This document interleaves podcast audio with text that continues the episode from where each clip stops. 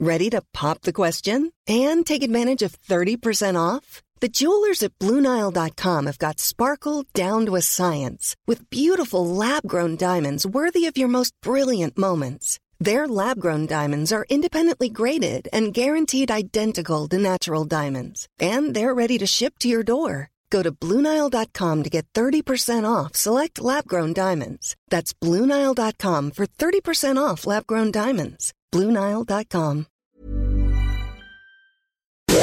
Inicia las noticias de la tarde con Jesús Martín Mendoza en Heraldo Radio.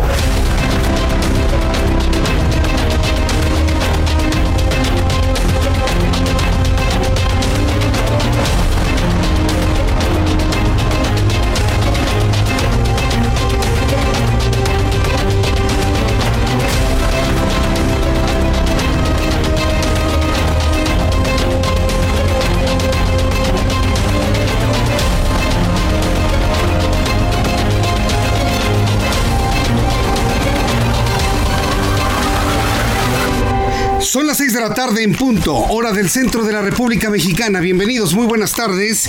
Iniciamos el Heraldo Radio a través del 98.5 de FM, Heraldo Radio en la capital de la República Mexicana, 100.3 en la ciudad de Guadalajara, Jalisco, 92.5 en la ciudad de Tampico, 106.3 de FM en Villahermosa, Tabasco y en Acapulco, Guerrero, donde enviamos a todos los viajeros vacacionistas un enorme saludo a esta hora de la tarde en el 92.1 de FM. Seguramente muchas personas que han salido de la capital de la República u otras ciudades que escuchan el Heraldo Radio, no sé, 92.1 en Acapulco. Qué especial siente usted, ¿no? Que estemos ya nuevamente en comunicación a través de esta frecuencia del 92.1 de FM en Acapulco. Bueno, pues ahí en su vacación, en el viaje a la ciudad de Acapulco, le presento un resumen con las noticias más importantes. Súbale el volumen a su radio. Yo soy Jesús Martín Mendoza y le acompaño con la información. En primer lugar, informarle que esta mañana se registró pues un intento de agresión o de incursión a la casa de la embajadora de México en Bolivia, Teresa Mercado. Le daremos más adelante todos los detalles y las reacciones de este acontecimiento que incrementa sin duda alguna la tensión entre México y Bolivia, el enfriamiento de las relaciones diplomáticas. Hasta este momento no se ha hablado de ningún tipo de rompimiento. Ayer decía Olga Sánchez Cordero que no hay un rompimiento oficial. Pues tal vez oficial no, pero de facto yo creo que sí lo hay, tomando en cuenta todo lo que ha ocurrido durante las últimas 24 horas.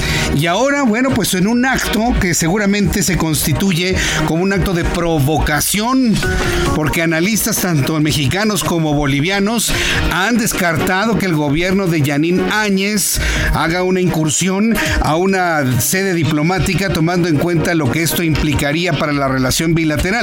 Más adelante le voy a tener todos los detalles de lo que ha sucedido y se sigue informando desde Bolivia sobre estos acontecimientos. Sobre este tema, la canciller Karen Longaric llevó a cabo una conferencia de prensa donde aseguró que el gobierno de Bolivia está al pendiente de los avances de la información y escuchemos parte de la conferencia que la propia canciller boliviana ha dado a conocer hace unos cuantos minutos. Ustedes conocen los hechos que han ocurrido hoy en la mañana eh, e inmediaciones de la embajada de la residencia de México. Y en ese sentido quiero informarles que la Cancillería del Estado Plurinacional de Bolivia ha preparado un comunicado va a enviar a todo el cuerpo diplomático acreditado en La Paz, pero además vamos a enviar a todas nuestras representaciones diplomáticas en el exterior y también a los consulados. Eso es lo que ha dicho Karen Longaric. Pero además ha trascendido en las redes sociales, sobre todo las redes sociales bolivianas, la presencia de narcotraficantes buscados por el gobierno de Bolivia y que estarían refugiados en la casa diplomática mexicana en Bolivia, lo que nos faltaba. Que un país como Bolivia esté acusando a México de estar protegiendo a narcotraficantes bajo el argumento de la libertad de asilo. Y esto evidentemente pues lo tiene que explicar con toda precisión el gobierno de México. Porque yo no sé si usted está dispuesto a meter las manos por la gente que está en la residencia diplomática de México en la ciudad de La Paz. Ni usted ni yo conocemos a esa gente. Ah, pero el gobierno de Andrés Manuel López Obrador está metiendo las manos al fuego a todo lo que da. Bueno, pues ya le platicaré todo esto que se ha convertido inclusive en un escándalo local y que el gobierno de Yanín Áñez a través de Karen Pues han prometido investigar a profundidad. Una vez que tengamos el flujo de mayor información sobre esto, se lo dará a conocer aquí en el Heraldo Radio. Le recuerdo que estamos completamente en vivo, transmitiendo totalmente en vivo en este viernes 27 de diciembre de 2019. Completamente en vivo con noticias que han ocurrido, noticias frescas. Tras los insultos recibidos de parte de Tuto Quiroga, expresidente de Bolivia, hoy Andrés Manuel López Obrador se deslindó, rechazó hacer cualquier tipo de comentario. Dice que no va a caer en provocaciones, que no se va a enganchar y que además todo esto lo va a resolver el propio Marcelo Ebrard, secretario de Relaciones Exteriores. No vamos nosotros a engancharnos en dimes y diretes, no está en nuestro nivel no está en nuestro nivel contestar a Tuto Quiroga, ha dicho el presidente de la República esta mañana. También le informaré que el titular de la Unidad de Inteligencia Financiera, Santiago Nieto, informó que Genaro García Luna y su familia fueron beneficiados con dinero público en el sexenio pasado. Vaya descubrimiento. Sin embargo, también esta unidad de inteligencia financiera ha ligado a la administración de Miguel Ángel Mancera cuando fue jefe de gobierno de la Ciudad de México con Genaro García Luna. También le voy a tener los detalles de esto más adelante aquí en el Heraldo Radio. Mariana Moguel Robles, hija del exsecretario de Desarrollo Social Rosario Robles Berlanga, solicitó de manera formal una audiencia con Alejandro Hertz Manero, fiscal general de la República. Le tendré todos los detalles de esto y sobre todo las respuestas que podría tener en estos días de asueto. Claudia Sheinbaum es la jefa de gobierno de la Ciudad de México. Adelantó que la línea principal de investigación en el caso del incendio de la Merced gira en torno a las instalaciones eléctricas del mercado. Instalaciones eléctricas ilegales, improvisadas. ¿Para qué? Pues porque se roban la luz. O bueno, mejor dicho, no la pagan. No pagan la luz. Y evidentemente estas instalaciones serían la primera causa por la cual se produjo el incendio que consumió más de 650 puestos y afectaciones a más de 1.200. Más adelante le tendré todos los detalles de lo que ha dado a conocer la jefa de gobierno sobre las líneas de investigación del incendio, del incendio que se vivió en la Merced. En noticias internacionales, el presidente de Chile, Sebastián Piñera, convocó este viernes a través de un eh, decreto supremo a participar el 26 de abril en un plebiscito considerado histórico para decidir si se cambia la constitución heredada de la dictadura de Augusto Pinochet, uno de los reclamos del movimiento social. Y le informaré que hubo otra explosión en una fábrica de aviones en Kansas. Hay 15 heridos, al menos 15 personas resultaron lesionadas tras una explosión registrada en una fábrica de aviones ubicado la, en la ciudad de Wichita, en Kansas, la cual fue provocada por una fuga de nitrógeno presurizado. Desde Tampico le informo que hay una plaga de palomas, sí, como usted lo escucha. Pilar Camacho, regidora de Tampico, lanzó un alertamiento sanitario debido al incremento de las palomas en plazas, comedores, restaurantes en la ciudad centro. Una noticia muy, muy, muy local allá en Tampico, donde dicen ahora las palomas son un problema. Motín en el tutelar de menores de Villahermosa, Tabasco, durante la madrugada. ¿Qué fue lo que ocurrió? Bueno, pues los jóvenes se negaron a ser víctimas de maltrato. Fue poco después de la medianoche cuando los adolescentes se negaron a entrar a sus celdas y comenzaron a quemar los colchones. Esto en protesta por los malos tratos que dicen les dan los celadores de este penal o este consejo tutelar para menores en la ciudad de Villahermosa, Tabasco. Y así como sucede en la Ciudad de México, también en Guadalajara hay corte en el suministro de agua potable. Esto debido a que el sistema intermunicipal de los servicios de agua potable y alcantarillado darán mantenimiento electromecánico al tanque Talpita, el cual se encuentra en la colonia Circunvalación Oblatos, esto ya en la ciudad de Guadalajara. Mañana se reanuda el servicio normal de suministro de agua en toda la zona afectada de la ciudad de Guadalajara. Las 6 de la tarde con 10 minutos hora del centro de la República Mexicana. Me da un enorme gusto saludar a nuestros compañeros reporteros urbanos, periodistas especializados en información de ciudad.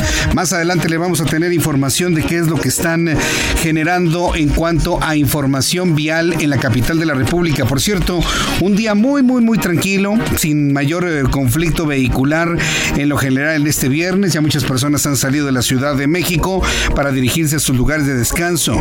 Uno de los más buscados, sin duda alguna, Acapulco Guerrero por la cercanía a la Ciudad de México. Sin embargo, aún con la tranquilidad que se vive en la ciudad en lo general, tenemos asentamiento vehicular en el circuito interior. Para quienes van de la zona de Paseo de la Reforma, una vez que se supera Paseo de la Reforma rumbo al norte, hay un gran asentamiento vehicular que alcanza, pues la verdad, hasta la glorieta del, del monumento a la raza. Hay trabajos de mantenimiento en la zona, lo cual complica mucho la vialidad, hay pavimentación. Una vez que en el circuito interior pasa la raza, la velocidad es bastante constante, inclusive hasta la zona del Peñón de los Baños. Una vez pasando el Peñón de los Baños y la Terminal 1 del Aeropuerto Internacional de la Ciudad de México, tenemos un asentamiento importante debido a la reducción de carriles en Parque Galindo y Villa. Entonces, le voy a tener todos los detalles de la vialidad. También tenemos graves problemas en la circulación frente al foro de espectáculos del Autódromo Hermanos Rodríguez. Hay un accidente ahí en el puente y eso reduce la velocidad prácticamente hasta detenerla al cruce con la avenida, la avenida T, para que lo tome usted por favor en cuenta a esta hora de la tarde. Por lo pronto decirle que hoy es 27 de diciembre. ¿Qué sucedía un día como hoy en México? Abraham Arreola.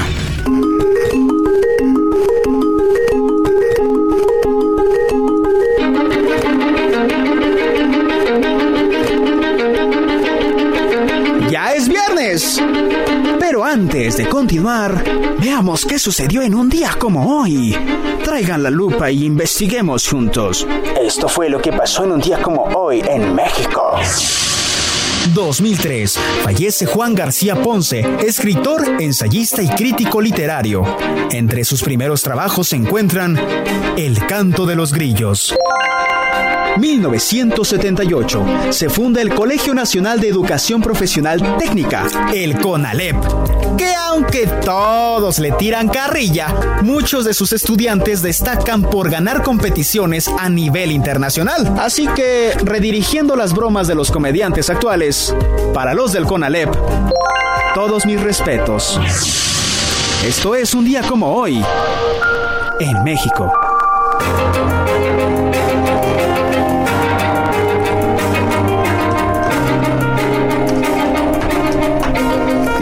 Pues gracias Abraham Arreola. Muy interesante lo que se recuerda el día de hoy en México. Y recuerde que siempre con Abraham Arreola hacemos esta revisión de la efeméride, pero de una manera, quiero decirle, muy, muy singular, muy original y la verdad hay que reconocer este trabajo de mi compañero Abraham Arreola. Vamos a revisar las condiciones meteorológicas para las próximas horas. El Servicio Meteorológico Nacional, en su más reciente informe, sigue el avance del Frente Frío número 26 de la temporada invernal. Dice el Servicio Meteorológico Nacional que habrá lluvias puntuales y además la presencia de nieve y aguanieve. De manera concreta, hace unos instantes el Servicio Meteorológico Nacional, que depende de la Comisión Nacional del Agua, informa que se van a mantener nevadas en el noroeste y norte de la República Mexicana. El Frente Frío número 26 y la cuarta tormenta invernal se desplazan sobre el noroeste y norte de la República Mexicana. Eh, favoreciendo condiciones para lluvias puntuales fuertes, acompañadas de descargas eléctricas y ambiente gélido sobre dichas regiones, además de la caída de nieve o aguanieve en zonas altas de Baja California, Sonora, gradualmente Chihuahua y Durango conforme vaya avanzando este frente frío número 26. Dice el meteorológico que se pronostica la llegada de vientos enrachados de hasta 80 kilómetros por hora en los estados mencionados, incluyendo Zacatecas. Asimismo, la entrada de humedad proveniente de Océano Pacífico va a originar lluvias con intervalos de chubascos en el occidente de la República Mexicana. Con estos elementos atmosféricos le doy a conocer el pronóstico del tiempo para las siguientes ciudades donde transmitimos el Heraldo Radio. Así que mucha atención por favor, sobre todo para quienes se van desplazando ya en su temporada de vacaciones a pasar los últimos días de 2019 y recibir el año 2020. Amigos que nos escuchan en el Estado de México, habrá mucho frío, sobre todo en la eh, zona de Toluca y en lugares circundantes a Toluca. Valle de Bravo también estará haciendo mucho frío durante los, los, próximos días, las próximas horas. Temperatura en este momento 17 grados de temperatura en la ciudad de Toluca. En cuanto al pronóstico para el día de mañana, sábado, temperatura mínima al amanecer 4 grados, máxima 21. En Guadalajara, Jalisco, mínima 10 grados, máxima 22. En este momento 24 estará nublado por la tarde. En Monterrey, Nuevo León, vaya frío que vará. 10 grados la temperatura mínima, máxima 21. En este momento 21 grados Celsius. En Tampico, Tamaulipas, mínima 20, máxima 26. Villahermosa, mínima 17, máxima 29, nublado en la tarde. En Acapulco, Guerrero, en este momento 27 grados, la mínima 22, máxima 31. Y aquí en la capital de la República Mexicana, el termómetro marca en este momento 22, la mínima 7 grados, mucho frío mañana temprano, la máxima para mañana 24 grados Celsius. Las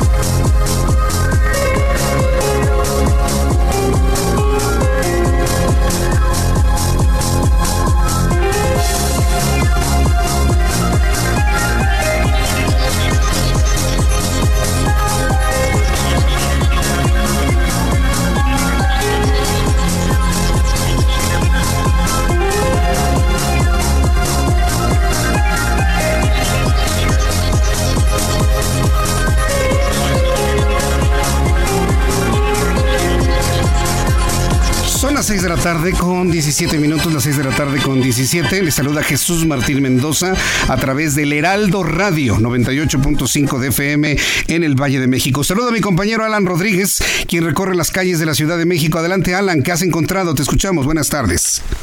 Jesús Martín, excelente tarde. Quiero comentar que me encuentro en el circuito interior y en estos momentos entre el eje 2 norte y el eje 3 sur, Benjamin Franklin presenta avance lento con bastante carga vial que avanza demasiado lento. En el sentido contrario, desde el cruce con patriotismo, tenemos buen avance hasta el cruce con Sullivan. Desde ese punto y hasta la intersección con el eje central, el avance es demasiado lento, complicado por el gran número de vehículos que se dirigen hacia la avenida de los insurgentes norte. Por lo pronto, Jesús Martín es el reporte de la vialidad desde esta zona de la Ciudad de México. Muchas gracias, Alan Rodríguez. Estamos al pendiente. Buenas tardes. Seguimos al pendiente con nuestros compañeros reporteros urbanos. Gerardo Galicia en otro punto de la Ciudad de México. Vamos a estar con Gerardo. Adelante, Gerardo Galicia, te escuchamos. Tenemos reporte Jesús Martín para nuestros amigos que se van a mover sobre la Avenida de los Insurgentes al sur de la capital. Todavía tenemos un buen desplazamiento para nuestros amigos que dejan atrás el eje 5, el eje 6 sur y se dirigen al circuito bicentenario y en su tramo Río Mispac. Tenemos asentamientos en semáforos, pero son mínimos. En general se está avanzando bastante, bastante bien y en el sentido opuesto se van a topar con similares condiciones. Suena extraño, Jesús Martín, pero todavía se puede avanzar bastante, bastante bien al sur de la capital por, Avenida de los Insurgentes. Y de momento, el reporte. Muchas gracias por la información, Gerardo Galicia. Hasta luego. Hasta luego. Por cierto, una recomendación, si usted quiere salir a la autopista México-Cuernavaca con base en las imágenes que nos envía Google Maps, Insurgente Sur podría ser una mejor opción que el, el viaducto el viaducto Tlalpan. El viaducto Tlalpan se asienta después de la zona de, de hospitales. Adelantito ya hay un embotellamiento antes de llegar a la zona del monumento al caminero, no al camionero, al caminero, por supuesto. Entonces, las personas que, se, que quieran ir hacia la autopista México-Cuernavaca, decirle que la mejor opción, la mejor opción es ir por Avenida de los Insurgentes. una de las principales salidas de la Ciudad de México es precisamente rumbo a Cuernavaca, rumbo al estado de Morelos y rumbo al estado de Guerrero. De hecho, a la altura de Temisco, eh, en el estado de Morelos, tenemos asentamiento vehicular para quienes vienen de Morelos rumbo a la Ciudad de México y para quienes van pasando el, los puentes, los puentes, eh, el paso express, donde termina el paso express, tenemos asentamiento vehicular debido a reducción de carriles. Para quienes van circulando por esta zona, pues ármese de paciencia. Ya una vez superando esta zona, su trayecto no tendrá ningún problema rumbo a la ciudad de Acapulco, Guerrero. Que les vaya muy muy bien para los que están saliendo de viaje, por supuesto. Son las 6 de la tarde con 19 minutos, las 6 de la tarde con 19 minutos, hora del centro de la República Mexicana. Rápidamente le informo que en materia de sismos, como ahora hemos revisado algunos sismos de mediana magnitud en la República Mexicana, los observamos con mayor detalle. El último sismo mm, registrado ocurrió en la frontera de Comalapa, Chiapas, a las 3 de la tarde con 56 minutos y 56 segundos y alcanzó una magnitud de 4.1 grados en la escala de Richter. Afortunadamente no hay daños materiales ni nada que se pueda reportar como grave allá en el estado de Chiapas. Ya están acostumbradísimos en los últimos años superan los 10.000 sismos.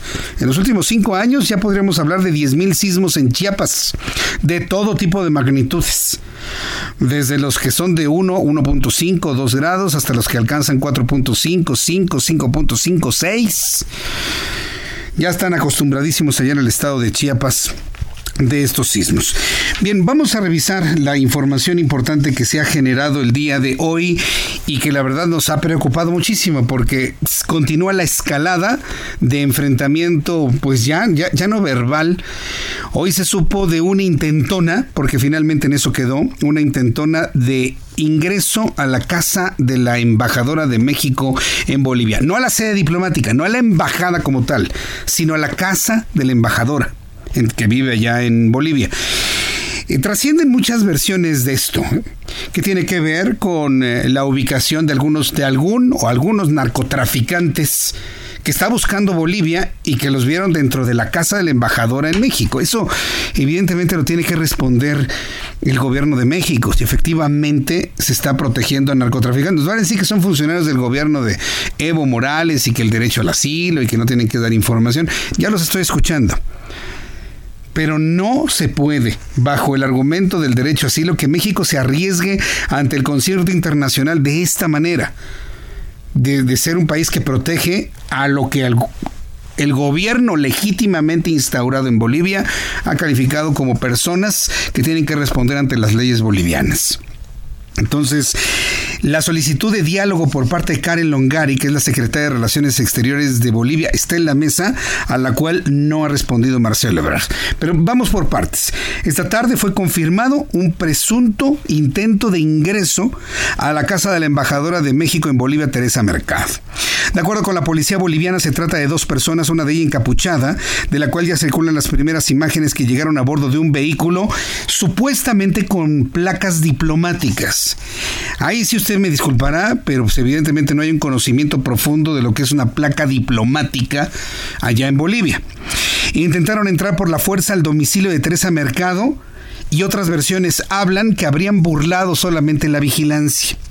Esta tarde el comandante departamental de la Policía de La Paz, William Cordero, informó que ya se investiga dos vehículos que intentaron burlar la vigilancia para ingresar a la residencia de la Embajada de México en la ciudad de La Paz. ¿Se da usted cuenta de lo grave que esto significa? Y cuando uno ve esto, se pregunta uno, bueno, ¿qué necesidad ha tenido México de involucrarse en este diferendo? De involucrarse en este problema con el gobierno de Bolivia, porque vuelvo a decirlo y no tengo problema en comentarlo, es un problema, es un asunto de gobierno a gobierno, de gobierno a gobierno. Ayer, por ejemplo, Marcelo Ebrard Casaubón, secretario de Relaciones Exteriores, reaccionaba a los insultos de Tuto Quiroga, el expresidente de Bolivia. Que tampoco es mi intención tener que estar reproduciendo los insultos que él, que él comentó. Podríamos estar de acuerdo o podríamos no estar de acuerdo. Pero en el momento que contesta Marcelo Ebrard, atribuye que los insultos son para México.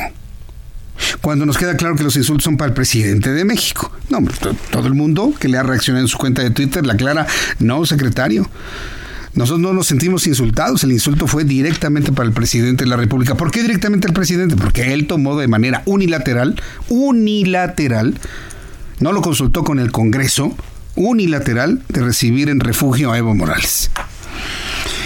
Entonces, ha sido una escalada difícil, compleja, que no nos ha llevado a un rompimiento de las relaciones, como dijo Olga Sánchez Cordero ayer, de manera oficial, y que algunos analistas que hemos consultado el día de hoy consideran que eso es poco probable, que son cosas que se dan en la vecindad y en la relación bilateral. Yo creo que eso lo veremos posteriormente. El caso es que el gobierno legítimo, legítimamente instaurado en Bolivia, que es un gobierno por sucesión, debido al abandono que hizo eh, Evo Morales del propio gobierno, renunció, se, y lo abandonó y se fue y se lo trajeron a México y demás.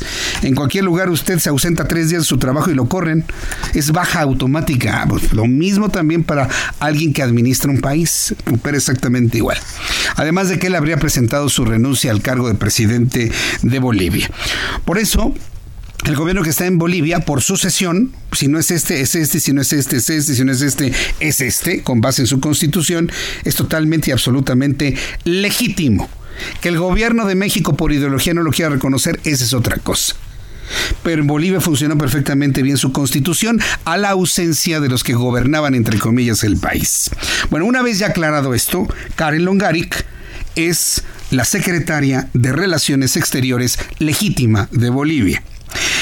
Karen Longaric ofreció una conferencia de prensa para expresar su postura, la postura de ella, por supuesto, y la postura de Bolivia como nación, como país, ante los acontecimientos que se han señalado ocurrieron a las afueras de la Casa Diplomática Mexicana en Bolivia. Aseguró que los países involucrados recibirán un comunicado una vez que se concluyan todas las investigaciones de este caso. Vamos a escuchar una parte de lo que se dijo en esta conferencia de prensa hace unas cuantas horas. Bolivia denuncia abuso de privilegios y atropello a su soberanía. El Ministerio de Relaciones Exteriores del Estado Plurinacional de Bolivia, a nombre del gobierno y pueblo boliviano, tiene el deber de denunciar ante la opinión pública y la comunidad internacional que hoy viernes 27 de diciembre, en horas de la mañana, personas que han sido identificadas como funcionarios de la Embajada de España en Bolivia, acompañadas por encapuchados, intentaron ingresar de forma subrepticia y clandestina a la residencia diplomática de México en La Paz. La policía boliviana, cumpliendo con su misión de proteger la residencia de la embajadora, frenó el ingreso de los vehículos a las instalaciones, toda vez que la presencia de encapuchados en el condominio representaba una potencial amenaza. El personal diplomático de la Embajada de España ingresó libremente a la residencia diplomática mexicana y en todo momento se respetó su dignidad y se resguardó su seguridad personal. Las acciones del personal de la Embajada de España vulneran la Convención de Viena sobre Relaciones Diplomáticas, que en su artículo 41, numeral 1, señala que las personas que gozan de privilegios e inmunidades deben respetar las leyes y reglamentos del Estado receptor y no deben inmiscuirse en los asuntos internos de este. En este marco normativo, la actuación de las fuerzas de seguridad bolivianas fue estrictamente apegada a los estándares de protección que la propia Convención de Viena obliga al Estado receptor. Bien, pues eso es lo que finalmente comentó Karen Longaric sobre lo ocurrido y el involucramiento inclusive de España en esta, en esta incursión. Hemos escuchado, aunque a algunos no les guste, a la secretaria de Relaciones Exteriores legítima de Bolivia y la posición de la presidenta legítima de Bolivia, Yanín Áñez es un gobierno pro tempore, es un gobierno que estará solamente un tiempo en lo que se convocan elecciones, se organiza el país y determina quién podría ser el próximo presidente constitucional de Bolivia. Y ya no en la intentona de dictadura de 14 años que pretendía el señor Evo Morales. Después de los mensajes, después de los anuncios, le voy a presentar un segundo audio de Karen Longaric, donde aseguró que será el pueblo boliviano quien saque las propias conclusiones acerca de lo que ocurre entre México y el país sudamericano. Recordemos que la secretaria de Relaciones Exteriores boliviana ha insistido en iniciar un diálogo, un diálogo con Marcelo Ebrard Casabón, secretario de Relaciones Exteriores de México, del cual pues no hay, no hay una respuesta clara y concreta. Después de los anuncios, Le tengo toda la información de esto aquí en Heraldo Noticias. Le invito para que entre a nuestras formas de comunicación entre usted y yo a través de YouTube, Jesús Martín MX, es nuestro canal donde tengo un chat en vivo. Y además de mi cuenta de Twitter, arroba Jesús Martín MX.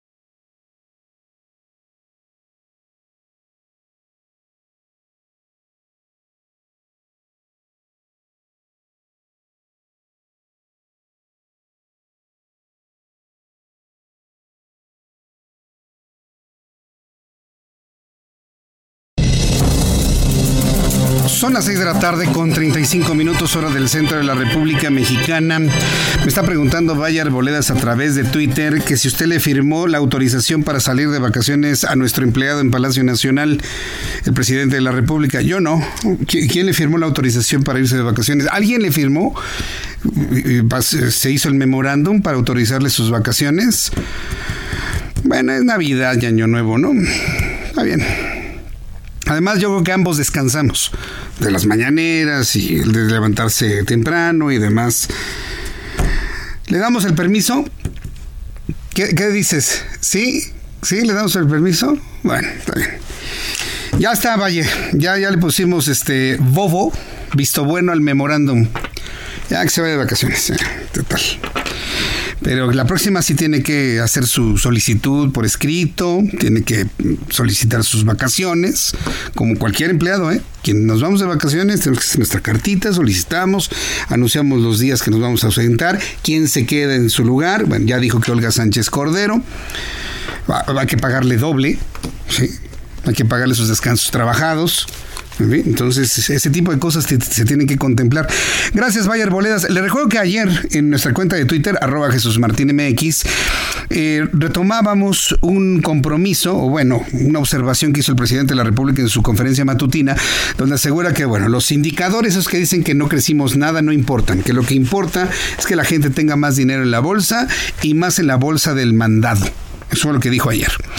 Le pregunté a través de nuestra cuenta de Twitter y se lo doy a conocer porque ya terminó el sondeo. Le pregunté ayer, dice Andrés Manuel López Obrador que lo que importa es que la gente tenga más dinero en su bolsa y más en la bolsa del mandado. Cuatro opciones en este sondeo. Ahora tengo más, más dinero en la bolsa. Ahora tengo menos dinero en la bolsa. Sigo igual que antes o no me interesa el tema. A la finalización de nuestro ejercicio empezado exactamente ayer, los resultados son los siguientes. El 60% de las personas que participaron en nuestro sondeo aseguran tener menos dinero en el bolsillo. El 60%. El 29% me dijo que está igual que antes. No ha notado ningún cambio, ni para mal ni para bien. Que están igual que antes. Solamente el 5% me reportó que tienen más dinero en el bolsillo que antes y al 5% no le interesa el tema. Es decir, si hacemos esta sumatoria, casi el 90%, el 89% de las personas que escuchan el Heraldo Radio y participaron en nuestro sondeo y me siguen a través de mi cuenta de Twitter, hago la aclaración, aseguran que están igual o peor que el año pasado. Así es. Entonces, eso de que la gente tiene más dinero en el bolsillo, por lo menos en este sector de la población, pues no, no, no, no es precisamente así. Le invito para que revise usted los datos. Están en mi cuenta de Twitter, arroba Jesús Martín MX. Otro asunto que empieza a ser muy viral en las redes sociales es una información que dio a conocer una instancia que se llama TSP Consulting MX, donde aseguran como noticia que el avión presidencial regresará a México luego de que no fue vendido. Por, por, instrucción del presidente López Obrador y que será usado por la presidencia en las giras del 2020. Esta información empezó a correr desde ayer. Hoy, esta instancia TSP Consulting asegura que el avión presidencial no se logró vender. Pues, ¿quién va a comprar un avión como ese, hombre? Por Dios. Y que lo van a regresar a México y decide el presidente utilizarlo para sus giras el año que entra. Hasta el momento la presidencia de México no ha desmentido esta información. Yo se la he compartido finalmente como se publica, como está corriendo en Twitter. Estamos eh, buscando a la gente de presidencia. Nos han dicho que no hay información al respecto, pero no nos han dicho que sea falsa. Entonces, en el momento que nos confirmen o desmientan esta información, pues se lo daré a conocer aquí en el Heraldo Radio. Pero sí, desde ayer empieza a correr la versión de que el avión presidencial que compró Enrique Peña Nieto regresaría a México porque nadie lo quiere, ni rentado. ¿No? ¿no? Entonces, como finalmente, conviene más si se usa el avión que si se tiene allá arrumbado y pagando garage allá en, Los Ángeles. Mejor que se lo traigan aquí, aquí no cuesta nada tenerlo, lo puede utilizar el presidente de la República para que se mueva a sus anchas, eh, sin poner en riesgo la vida de pasajeros de vuelos comerciales. Así, así, así de sencillo las cosas finalmente tienen que decirse. Entonces estoy a la espera de que finalmente desmienta la presidencia esa información o la confirme.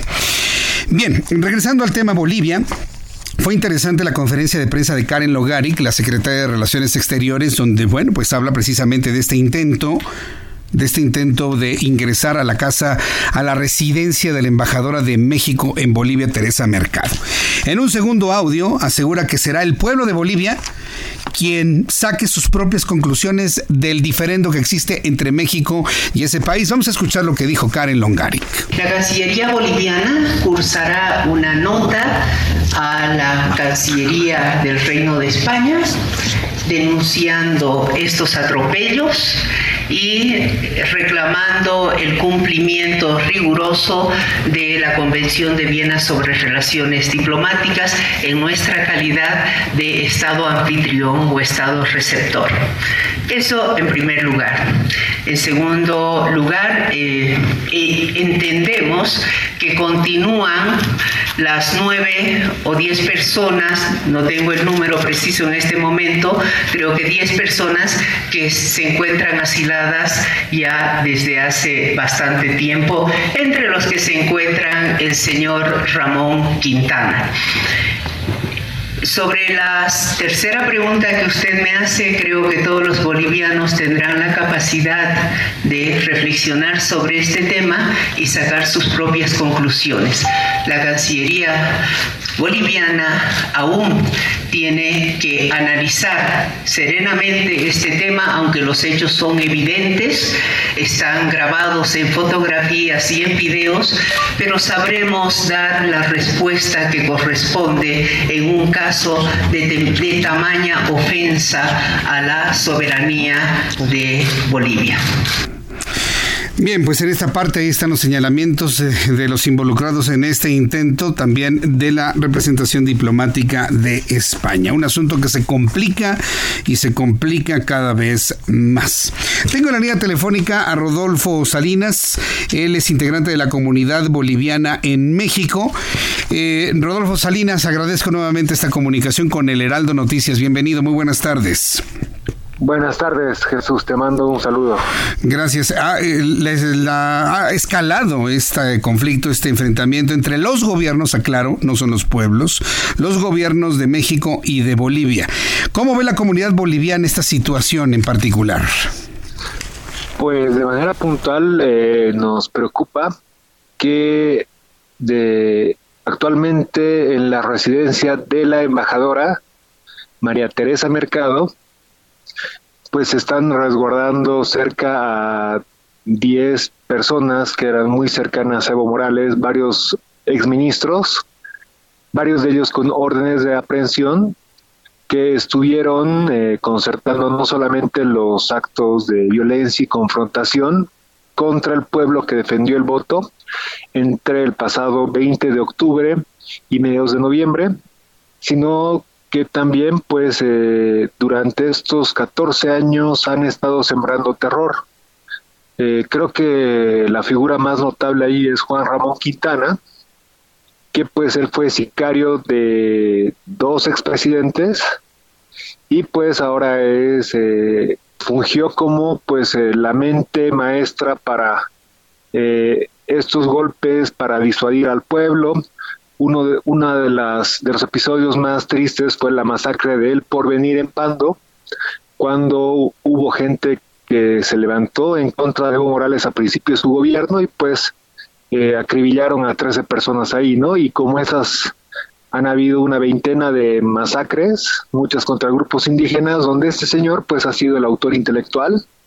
Y como te comento también de los últimos episodios de la salida de Evo Morales, ¿no? Y este personaje junto a nueve personas más están ahorita eh, pues eh, resguardados dentro de la de la residencia de la casa de la embajadora de México en Bolivia, lo cual es algo que digo eh, a todo el mundo le llama la atención y es preocupante, ¿no? Ahora, eh, el gobierno de Yanín Áñez, ustedes como comunidad boliviana, ¿caería en el error de, encabezar una intentona por eh, conseguir o detener a la fuerza estos nueve integrantes del exgobierno de Evo Morales para que respondan ante la justicia? De, de hecho, eh, creo que se ha manejado un poco mal la, la información. Eh, hay varias imágenes que han estado circulando que no son de la Embajada de México, para comenzar, donde se muestran policías. Eh, y, te comento, la, la Embajada de México está en la zona sur de La Paz, en la calle 17 de Calacoto, ¿va? Y la residencia del embajador está en la Rinconada, que son cerca a 4 kilómetros de distancia, en una zona que se conoce como el Beverly Hills de La Paz, una zona residencial con muchísima seguridad. Entonces tú cuando vas es como entrar a una colonia privada acá donde pues no pasa cualquier coche, ¿no? Pasan eh, con autorizaciones, etcétera. Lo que pasó hoy fue que llegaron dos vehículos con encapuchados armados con placas eh, oficiales de, del, pues de la embajada de España en Bolivia. Intentaron ingresar a este conjunto de casas de lujo y pues obviamente no los dejaron entrar porque estaban encapuchados y con armas y eso por Dios eso creo que no creo que no es sensato en ningún país no entonces eh, de manera categórica pues eh, sí se ha respetado eh, pues el, derecho internacional no se ha hecho ningún tipo de allanamiento eso sí llama mucho la atención pues que esas personas estén en la residencia privada de la embajadora, ¿no? Digo, eso no deja de llamar la atención. Llama poderosamente la atención y la, verdad es que nadie se explica la razón. Ahora, el factor España, ¿cómo, cómo ve eh, Bolivia el factor España ahora que lo ha denunciado de esta manera Karen, Karen Longaric? Eh, pues digo, ahí hay una hay una amistad y un bloque ideológico político muy conocido ¿no? entre España, Cuba, Venezuela, Bolivia y no quisiera pensar que México también ya es parte de eh, pues de este de este grupo de pensadores políticos que son eh, de tendencia izquierda, lo cual digo se respeta. Lo, lo malo es que pues quieran eh, imponer, atropellar, romper la legalidad para eh, pues hacer lo que ellos quieran, abusando de, de pues este nombramiento diplomático que tienen, ¿no? Y pues esto como eh, lo ponías y como lo mencionaba la, canciller boliviana, Longarip, pues eh, va en contra del convenio de Viena, ¿no? Es un tratado internacional donde pues los representantes políticos en otros países no pueden intervenir en la política de estos, abusando de, eh, del semblante que llevan. Bueno, pues entonces eh, dice la, la, Secretaria de Relaciones Exteriores Longari que será el propio pueblo boliviano quien saque sus conclusiones del diferendo entre México y Bolivia. ¿Así lo considera usted como representante de la comunidad boliviana en México? Eh, siento que desde el primer momento la la comunicación ha sido eh, unilateral. Eh, digo, desafortunadamente no mucha gente conoce la verdad de lo que hemos vivido en Bolivia, que nos hemos liberado de una dictadura donde el pueblo salió a defender el voto popular, pero bueno, ya nuestra democracia ya había estado secuestrada desde el 21 de febrero de 2016, cuando Evo desconoce el voto popular y decide postularse por cuarta vez a la presidencia. Y a partir de ahí, pues cualquier persona, cualquier grupo de personas que se manifestaban eran reprimidas brutalmente, ¿no? Entonces, eh, hay un antecedente muy duro de violencia que hemos sufrido, de la cual nos hemos liberado de manera pacífica, ¿no? Y pues ahora eh, Evo Morales de alguna manera huye del país y aquí hay un primer punto que nos llamó la atención desde el primer momento, que es que se le ofreció asilo a alguien que ni siquiera lo pidió. Es una suerte de huida que hizo Evo Morales, que llega a México y bueno, eso lo respetamos en todo momento. Lo que nos pareció raro en segundo lugar fue cómo Evo se fue de México sin despedirse, ¿no? Y finalmente, pues eh, ahorita pasan estos eventos que no dejan de ser desconcertantes para todos, creo tanto para el pueblo boliviano como para el pueblo mexicano, pero de verdad, en Bolivia lo que buscamos es volver a la vida democrática. Actualmente hay un gobierno de transición, eso es importante mencionarlo y pues van a haber elecciones en los siguientes meses, pues queremos que esto fluya, ¿no? Sin embargo, estos eventos que están pasando, eh, con estos coches de la Embajada Española y encapuchados armados que quieren entrar a, esta privada donde está la residencia de la embajadora mexicana y donde se tienen eh, personas, eh, como te comentaba, eh, que son de la cúpula de Evo Morales, de, de alguna manera protegidas, pues está generando pues momentos de tensión, sobre todo en Bolivia, ¿no?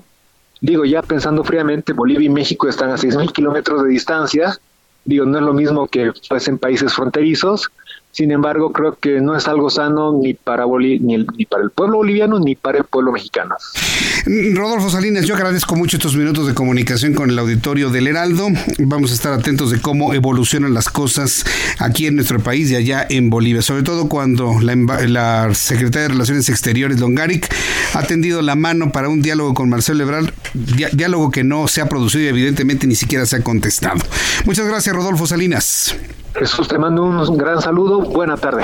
Gracias, hasta luego, que te vaya muy bien. Bueno, pues eso es lo que comentó Rodolfo Salinas. Entrevisté a Julio Aliaga, consejero miembro de la Embajada de Bolivia, hoy en el Televisión, y sobre esta situación nos comentó lo siguiente. Esto es fruto evidentemente ideológico de una interpretación distinta en cada uno de los lados sobre lo que ha ocurrido en Bolivia. En México se ha dicho que esto ha sido un golpe de Estado, una, una, transición que ha sacado a Evo Morales del poder de manera de facto. Y la interpretación nuestra, que nosotros mantenemos con absoluta claridad, es que esto se ha producido por el abandono de poder de Evo Morales que ha salido del país y ha dejado la presidencia vacía y la vicepresidencia también y esto ha obligado a que cumpliendo las leyes que establece la constitución boliviana se ha producido una transición a quien era en ese momento segunda vicepresidenta del Senado porque no había en la lista de prelación ninguna otra persona y a ella le ha tocado asumir un gobierno de transición que va a durar pocos meses con el único objetivo de convocar a elecciones y garantizar que estas sean libres y limpias para que venga un nuevo gobierno eh, elegido por el pueblo. Bueno, pues esto fue lo que comentó el eh, ministro consejero de la Embajada de Bolivia en México. Hoy aquí en el estudio me da mucho gusto saludar a don José Carreño, editor de Orbe, toda la sección internacional del Heraldo de México. Eh, vaya y su equipo de trabajo fueron los primeros que recibieron la información de lo que estaba ocurriendo en Bolivia de una intentona de incursión en la casa de la embajadora. Don Pepe Carreño, qué gusto saludarlo, bienvenido. Jesús, es un placer. A ver, platíquenos cómo llegó primero la información y ante qué estamos, ¿no? Porque ahora Karen Longaric habla de un factor de, integrantes de la representación diplomática de España. Esto suena bastante complicado lo ocurrido el día de hoy. Concretamente, ¿qué pasó? Mire, lo que pasó es esto. Por lo que sabemos, la eh, encargada de negocios de España en Bolivia trató de visitó la, la, residencia de la embajada. Llegó en visita. Llegó en visita. Eh, pero ella iba acompañada por elementos de seguridad, por sus, sus, elementos de seguridad, sus escoltas. Sus escoltas. ella entra al edificio, eh, los escoltas van embosados, o sea, tal vez por el frío, tal vez por, no sé por qué razón, van con media cara tapada. La policía, los policías bolivianos que están ahí les demandan identificación y empieza, pues, un, se puede decir, un roce ahí. Sale la, la, la, la, encargada de negocios española, eh, se aclaran las cosas, esta gente se va, se van, etcétera. El, el, tema es que es como todo lo que, como casi todo lo que parece haber pasado en este, en este, en este tema los últimos días, es una cuestión de interpretación, es una cuestión de, de quién me hizo qué, en qué momento y a partir de qué. Es decir, no estoy disculpando de ninguna manera a, la, a las autoridades bolivianas, porque a final de cuentas, digamos que el exceso de personas el exceso de personal de seguridad en, la, en, los alrededores de la embajada parecería justificar lo que dice el, la Cancillería mexicana de que es un cerco. Pero al mismo tiempo, es, eh, la, las autoridades bolivianas han señalado que ellos han tenido miedo de que algún grupo determinado que está en este caso, por ejemplo, lo que llaman los ponchos rojos, presuntos ah, ah, partidarios de, Evo Morales, estarían eh, deseosos de tomar revancha contra una de las personas que están encerradas en la embajada, de los asilados en la embajada, porque esta persona tuvo algo que ver de alguna manera con la decisión de Evo Morales de salir. Correcto. entonces el asunto es más sencillo de lo que realmente ocurrió. Había una visita ahí nada más. Sí, sí, sí era, una visita, era una visita que ahí me extrañaba que no se hubiera producido algo por el estilo. no me refiero a la gresca, me refiero a las visitas.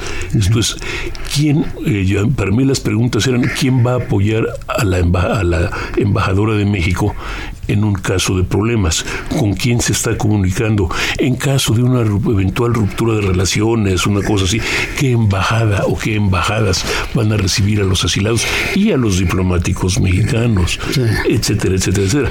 Es decir, eh, quiero hacer notar dos cosas, Jesús. La Embajada de México en La Paz está compuesta por cinco personas, incluyendo la embajadora, la encargada de, la jefa de Cancillería, el cónsul y una funcionaria de, y una funcionaria el quinto puesto está vacío.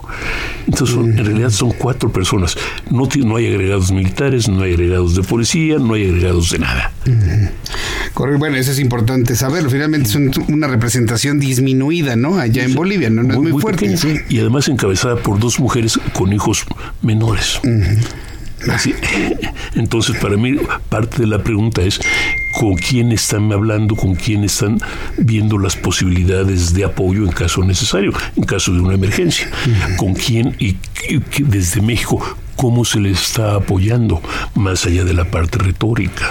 Es decir, se les envió gente, se les ha enviado recursos para apoyarlos en eh, simplemente tener nueve personas extra en la embajada implica comida, implica servicios. ¿Qué se está haciendo para apoyarlos? ¿Cómo los están apoyando?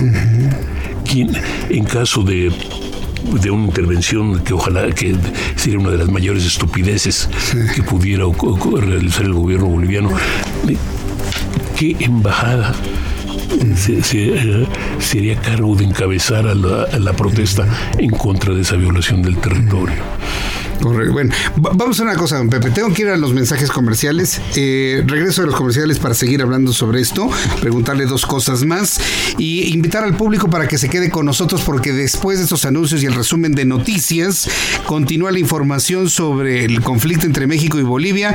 Está don José Carreño con nosotros aquí en el estudio analizando esta situación y poniendo en su real perspectiva la situación que ha prevalecido en las últimas horas. Faltan tres minutos para que sean las siete. Voy a los mensajes y regreso enseguida en Ciudad de México, 98.5 de FM. Escuchas a Jesús Martín Mendoza con las noticias de la tarde por Heraldo Radio, una estación de Heraldo Media Group. Heraldo Radio. Esta Navidad llévate un Jetta 2019 desde 291.990 pesos más 0% de comisión por apertura. Aplica con plan credit de Volkswagen Leasing del 16 al 31 de diciembre 2019. CAT promedio del 28.7% sin IVA informativo. Consulta promociones www.mx. ¡Qué velocidad, señoras y señores! ¡Qué dominio del terreno! ¡Qué gran desempeño! Parece que no hay rival para Bridgestone. Las mejores llantas dentro y fuera de la cancha. En la lluvia, en piso seco, nada las detienen. Bridgestone, la llanta oficial del deporte. El trabajo engrandece a un país. El respeto fortalece a su pueblo. La honestidad lo hace justo. La legalidad hace libre a su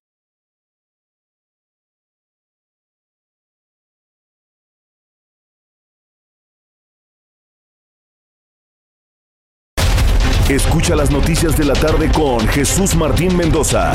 Regresamos.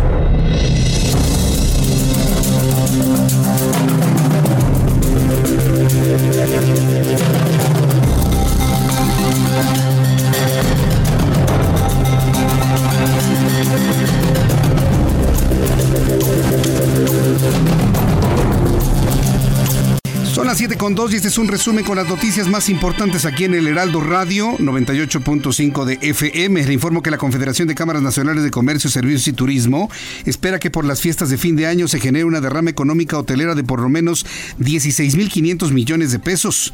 La Confederación resalta que el 79% de los visitantes que recorren los destinos de México en Navidad y Año Nuevo son nacionales y el 21% son extranjeros.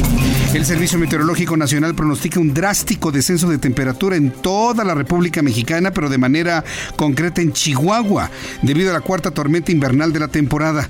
Por ello, autoridades del estado han habilitado refugios temporales distribuidos en todo el territorio de Chihuahua con la finalidad de atender a la población que no tiene dónde pernoctar y puede estar expuesta a las bajas temperaturas. Además, se informó que las condiciones de frío podrían prolongarse hasta la primera semana de enero de 2020 por la posible formación de una quinta tormenta invernal, de acuerdo con la Coordinación Estatal de Protección Civil. Christopher Landau, embajador de Estados Unidos en México, asegura que William Barr, fiscal general de Estados Unidos, visitará México para trabajar con el gobierno mexicano en la labor de hacer frente al tráfico de armas y de drogas. Sergio Landau para, dijo que para lograr el éxito requerido cuentan con el apoyo del gabinete del presidente López Obrador, además de la cooperación establecida con la Secretaría de Hacienda y Crédito Público, fueron palabras de Christopher Landau, embajador de Estados Unidos en México. Son las noticias en resumen. Le invito para que siga con nosotros. Yo soy Jesús Martín Mendoza.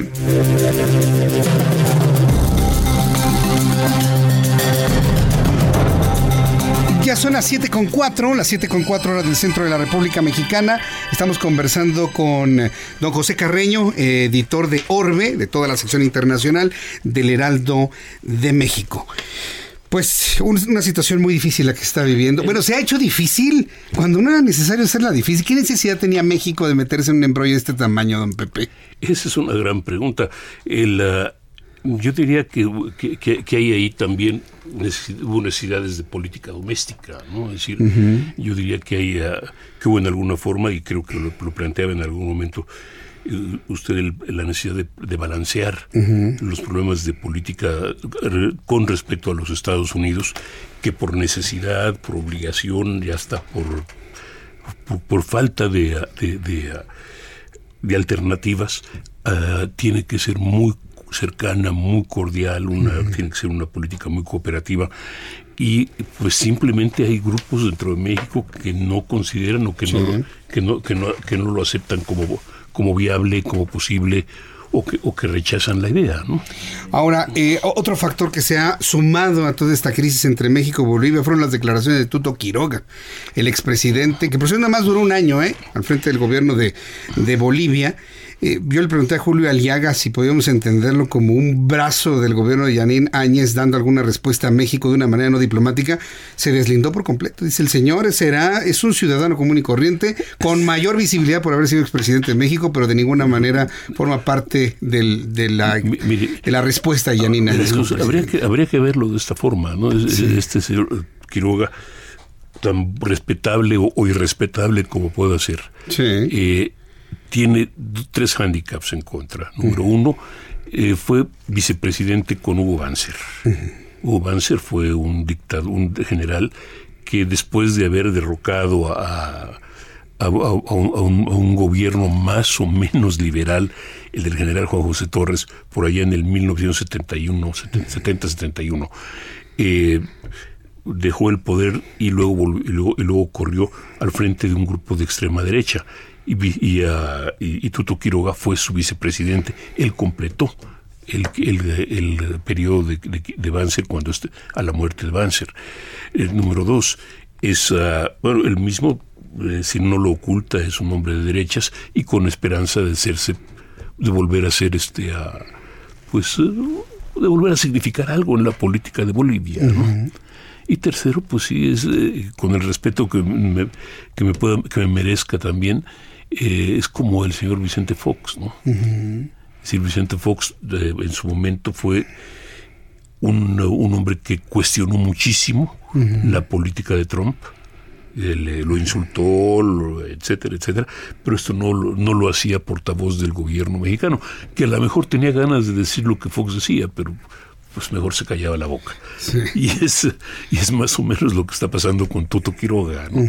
Sí, no, que, bueno, ha tenido un impacto en redes sociales tremendo, lo dicho por eh, Tuto Digo, no lo abordó el presidente de la República, vaya, por, la, por lo que significan los calificativos que lanzó, vaya, ni siquiera nosotros lo hemos mencionado y, y con eso que el público sabe que yo soy crítico de López Obrador, pero no a un grado de lo que finalmente se señala. Fue insultante. Fue, insultante realmente, yo creo, pero en redes sociales ha sido un reguero de pólvora, ¿eh? Sí, Pepe. No, sí, es que para bien o para mal redes sociales son el, el bien y el mal de nuestro tiempo, ¿no? Sí, son una caja de resonancia de cualquier cosa, ¿no? Sí, es decir, es... Las redes sociales en su momento, por ejemplo, fueron muy, muy favorables al presidente López Obrador o a López Obrador cuando era ciudadano común y corriente y terriblemente insultantes para, para sus adversarios. Ahora son muy favorables, por lo menos una parte de ellas, para el presidente López Obrador y terriblemente insultantes y represivas hacia, los, hacia, sus, sus adversarios. Ahora, los adversarios también tienen redes sociales y están haciéndose eco de una forma impresionante de esto, ¿no? Porque de alguna forma, para bien o para mal, lo que dijo Quiroga eh, tiene eco por lo menos en un sector de los mexicanos. Sí, sin duda alguna. Pues vamos a ver cómo, cómo termina el año con esta escalada. Yo creo que ya con la ausencia del presidente, porque se va de vacaciones, esto va a bajar de tono, ¿no? Mire, yo, yo, yo, creo la verdad que esto es como un divorcio con dos abogados muy buenos. y, los, y aprovechan cualquier tontería de la contraparte para, para insultarse, para sacar ventaja, para aprovechar. Pero finalmente es también algo que que no va a ningún lado. Esto es, Bolivia y México están a 8.000 kilómetros de distancia el uno del otro, no hay frontera común. Creo que los únicos roces posibles que hay pueden ser algún empujón entre el embajador de Bolivia en, la OEA y la embajadora de México en la OEA o algo por el estilo. Y no, es, una tontería por ambos Nuestro comercio es casi nulo, ¿no? Con Bolivia. No, le compramos gas, ¿verdad? A Bolivia. Hubo algún intento con Vicente Fox, no se logró. No se logró, decir, pero los bolivianos en su momento también trataron de venderle gas a California y tampoco lo lograron. Por cierto, Tuto Santa Cruz, entre paréntesis. Ah, Tuto, Quiroga fue el responsable. Tuto Quiroga fue el responsable de eso. De, intentar eso. De, venderle gas a, California. De venderle gas a California, que tampoco se logró. Tampoco pero decir, etcétera, decir, no, no hay, eh, vamos, es muy fácil para, para Bolivia criticar a México y es muy fácil para México criticar a Bolivia, porque no hay nada que perder, hay todo que ganar. Don Pepe Carreño, buen cierre, me gustó buen cierre de, su análisis. Estaremos pendientes, como digo, aunque sea fin de año, sé que vamos a estar conectados permanentemente para informar al público lo que esté ocurriendo en esto y otras partes del mundo. Será siempre un placer. Le agradezco mucho, gracias por estar aquí con nosotros. Don José Carreño, editor de Orbe, la sección internacional del Heraldo de México, hoy aquí en el Heraldo Radio. Muchas gracias, don Pepe. Muchas gracias. Gracias por estar aquí con nosotros. Bueno, pues continuamos con la información aquí en el Heraldo Radio. Vamos a continuar con lo que ha pronunciado Ricardo Monreal, fíjese, sobre el asunto que ha ocurrido en Bolivia. Ya hay reacciones también en el Senado de la República por parte de Ricardo Monreal. Expresó lo siguiente, desde el Senado mexicano expresamos nuestro rechazo a los actos recientes de intimidación y hostigamiento contra la Embajada de México en Bolivia. Yo creo que lo, lo escribió antes de conocer las razones que ya nos explicó don José Carreño. Nuestra solidaridad con la misión diplomática nacional en ese país y todo el apoyo al gobierno de México. Vamos a escuchar lo que dijo Ricardo Monreal. México y Bolivia, a través de la historia, han sostenido siempre una relación de amistad y fraternidad. Somos pueblos hermanos. Sin embargo, en días recientes hemos presenciado un aumento de tensiones por los actos que las autoridades de Bolivia han emprendido contra la embajada mexicana en dicho país. Hechos que desde el Senado de la República no podemos estar de acuerdo y sí en cambio condenarlos enérgicamente por ser el ente constitucional de la vigilancia de la política internacional de nuestro país. La embajada y la residencia oficial de México en Bolivia solicitó al Ministerio de Relaciones Exteriores del Estado Plurinacional de Bolivia su apoyo para garantizar la seguridad del recinto en virtud de las protestas y el clima social por el que atraviesa dicho país. Las autoridades bolivianas accedieron, sin embargo, no actuaron conforme lo solicitado, sino que montaron un operativo policíaco desproporcionado que lejos de garantizar la seguridad se han dedicado al acoso y al asedio sobre determinadas personas y diplomáticos. El operativo ha consistido en la grabación constante de los inmuebles, el registro de automóviles de las embajadas y también el acoso de rondines nocturnos y vigilancia a las 24 horas. Desde la distancia, la policía boliviana observa la actividad de los recintos mexicanos, además de perseguir al personal diplomático de nuestro país cuando estos abandonan los inmuebles o se retiran a su domicilio. De todo hay prueba fehaciente. Eso es lo que dijo Ricardo Monreal en su cuenta de Twitter. López Obrador esta mañana dijo que no se va a enganchar en dimes y diretes a, raíz de lo que ya analizamos con don Pepe Carreño sobre lo dicho por Tuto Quiroga. El mandatario afirmó que no caerá en provocaciones y dejó todo el caso a Marcelo Ebrard. Vamos a esperar para que este asunto se resuelva. Es un asunto diplomático. Eh, no em, vamos nosotros a engancharnos en dimes y diretes, no está en nuestro nivel. Eh, estamos eh, nosotros eh, recurriendo a la legalidad internacional, a el derecho internacional y sobre todo en defensa del derecho de asilo.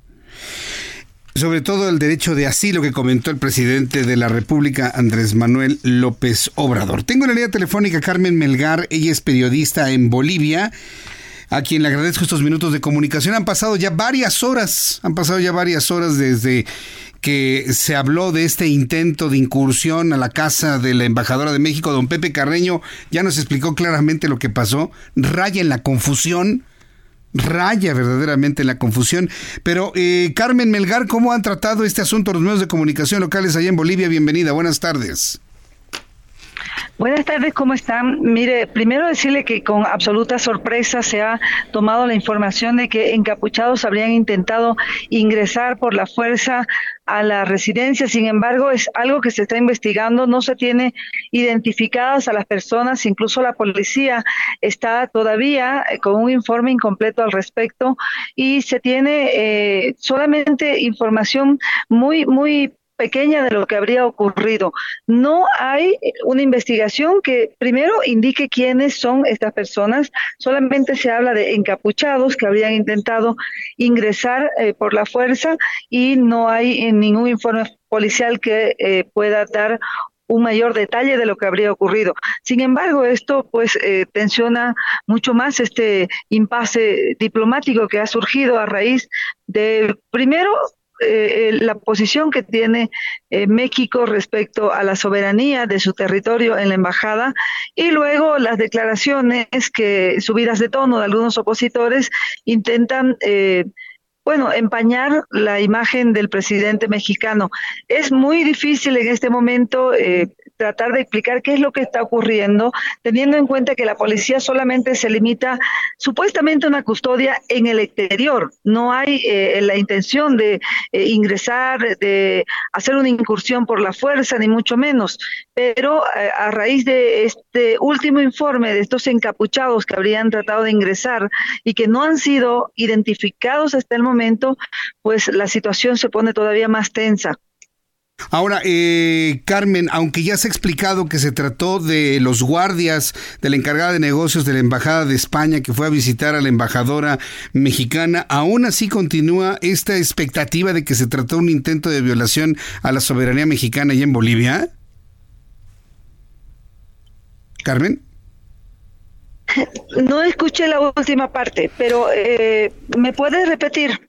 Sí, que ha trascendido que, que ha trascendido que finalmente se trató pues prácticamente de una confusión, que eran eh, los guardias de la encargada de negocios de la Embajada de España en Bolivia y que había ido en visita a la Embajada Mexicana y que eran precisamente los guardias que iban embosados, los que fueron señalados como presuntos atacantes de la legación mexicana en Bolivia.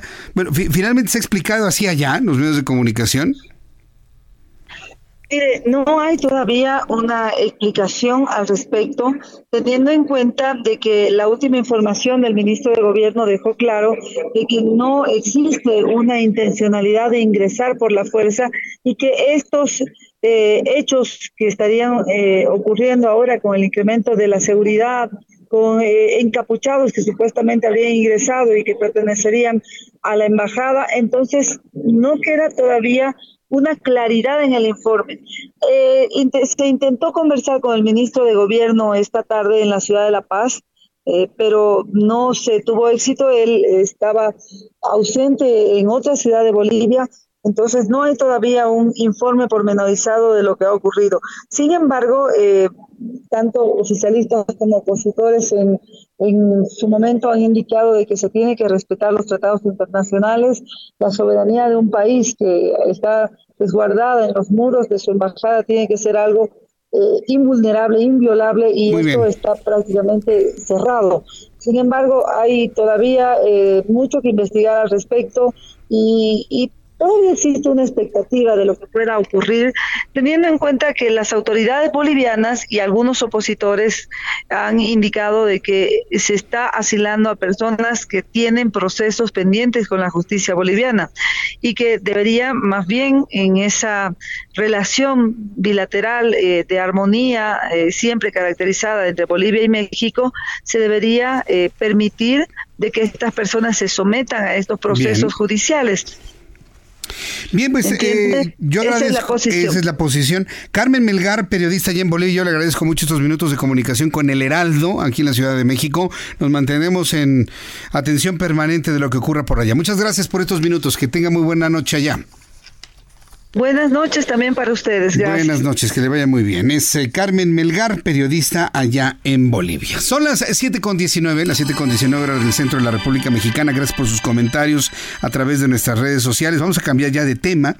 Eh, hay asuntos aquí en México que han sido verdaderamente sorprendentes. A mí me llama mucho la atención el que llegue un Santiago Nieto, el titular de la Unidad de Inteligencia Financiera, y de punto y seña de lo que están investigando, pues que esto no violenta el debido proceso, esto de alguna manera no, no, no le, no le complica las investigaciones a un Santiago Nieto. La verdad a mí me sorprende mucho esa estrategia, pero bueno, ahorita en un momento dado le voy a dar a conocer lo que dijo esta mañana. Quiero agradecer a J.I. Campos, el que nos siga ahora, Armando Corona, Vlad el Emperador, gracias Vero Bazán, gracias por estar con nosotros, Alan, gracias por estar con nosotros, Mari Carmen también gracias por seguirnos. Me dice Alan que hay una hipocresía en su máxima expresión como respuesta a lo que le transmitido y compartido a través de nuestras redes sociales sobre el presunto regreso del avión presidencial que compró Enrique Peña Nieto y que había mandado López Obrador a Los Ángeles para que se vendiera.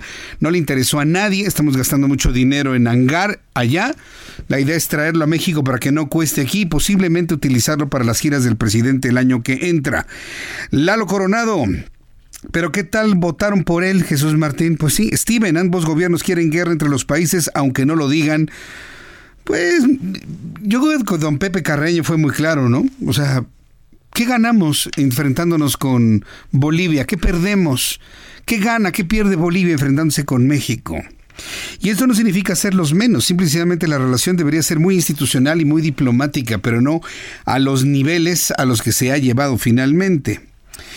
Eh, Milton, me dice Jesús Martín, el presidente es un hombre sin palabra, eso es algo de lo que las personas podemos estar orgullosos, los políticos son mentirosos.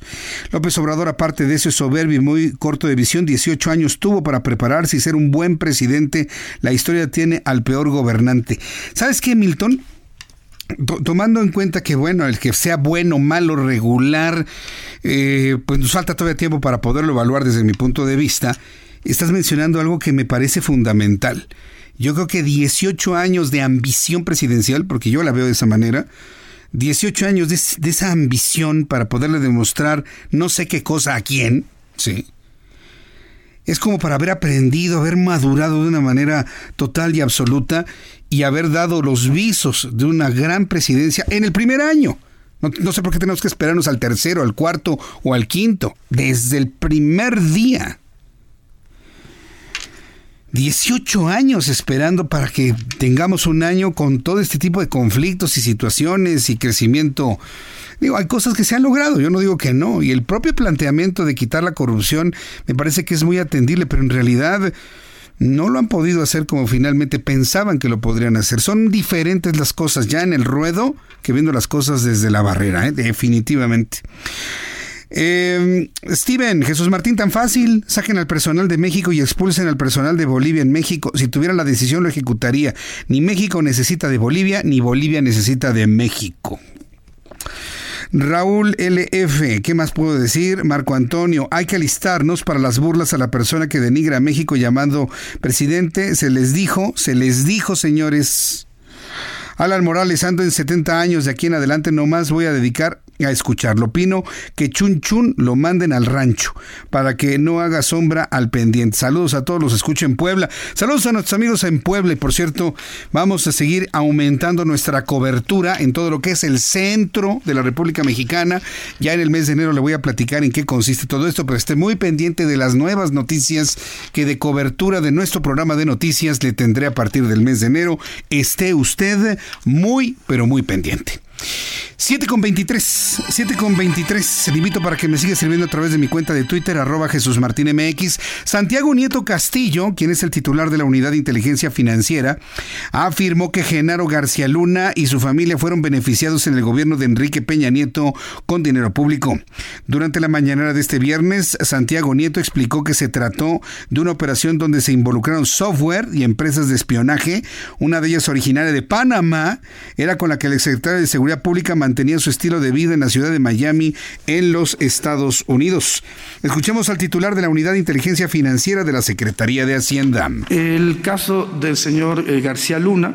Eh, se pudo identificar que la generación de una eh, empresa eh, en el año 2011 en Panamá eh, y eh, previamente a ello la adquisición de un software de espionaje por parte de la Secretaría de Seguridad Pública. Esta Secretaría durante el año 2008 hizo la adquisición del software a una empresa que, y finalmente, que finalmente siguió utilizando el software más allá de las propias instalaciones de la Secretaría de la Seguridad Pública. Es decir, se trasladó un bien adquirido por bien, un, un bien o un software adquirido por recursos públicos para para una empresa de naturaleza privada. Durante los años 2013, 2017, 2018 hay pagos por 2.623 millones de pesos y 77 millones de dólares a una empresa que envía recursos, entre otros espacios, a Israel, Letonia, Panamá, China, eh, Estados Unidos, Barbados, Curazao, entre otros espacios. ¿Qué es relevante sobre esto? La triangulación de recursos a la empresa, la familia García Luna, y sobre todo que esta empresa panameña termina pagando el estilo de vida del señor García Luna en Miami. Esta denuncia se ha presentado ante la Fiscalía General de la República el 24 de diciembre de 2019. Estamos preparando la vista ante la, Secretaría de la Función eh, Pública. Bien, pues esto es lo que dice Santiago Nieto. Haciendo su chamba, pero yo pienso que debe ser más reservado. Yo sé que el presidente le exige, le pide, le exige y demás, pero Santiago Nieto también usted tiene la posibilidad de decirle, oiga, presidente, yo creo que esto no lo decimos para que no me entorpezca la investigación, ¿no cree usted? Hablando se entiende la gente, pero si no le pueden decir no. Yo he conocido en la vida a varios hombres ya, ya mayores que usted les dice no. Uh, tuve uno muy cerca de mí, casualmente. Usted le dice a esta persona no, uno sabe, le va pero como en feria. Y bueno, pues los funcionarios del gobierno mexicano federal pues están ante lo mismo, no le pueden decir que no a López Obrador. Pero en fin, yo pienso que esto no es bueno para las investigaciones que están realizando. Pero bueno, es una percepción personal. Eh, son las 6 de la tarde con 27 minutos hora del centro de la República Mexicana. Le decimos a nuestro invitado que me aguante dos minutos en lo que vamos a los mensajes comerciales. ¿Sabe con quién voy a platicar? Voy a platicar con el profesor Ramón Jiménez López, director de la red de transporte de pasajeros de la RTP.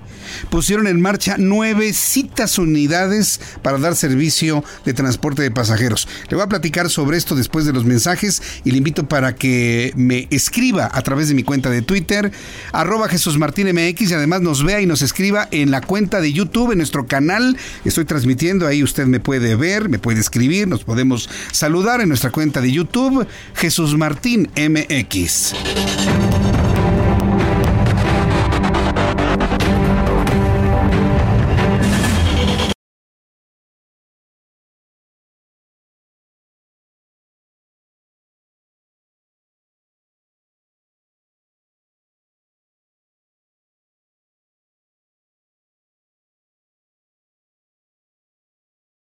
Escucha las noticias de la tarde con Jesús Martín Mendoza.